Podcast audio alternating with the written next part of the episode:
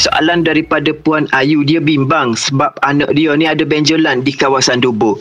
Dan adakah di, benjolan itu dikira sebagai tanda-tanda buasir okey terima kasih kepada Puan Ayu yang bertanya serta semua pendengar gegar pilihan nombor satu Pantai Timur.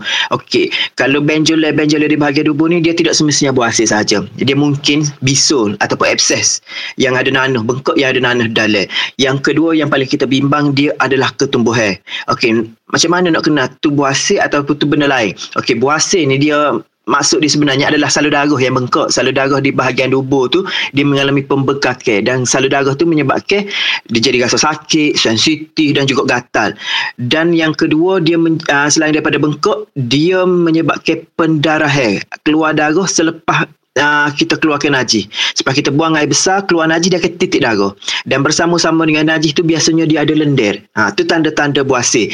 Jadi kita kena ingat selain daripada buasir macam yang kita kata tadi juga dia mungkin bisu ataupun ketumbuhan. Jadi kalau Puan Ayu bimbang, Puan Ayu kena jumpa doktor, periksa biar doktor cek. Ha ni bisu ke dia tanda-tanda bisu dia lain pula dan tanda ketumbuhan dia lain pula.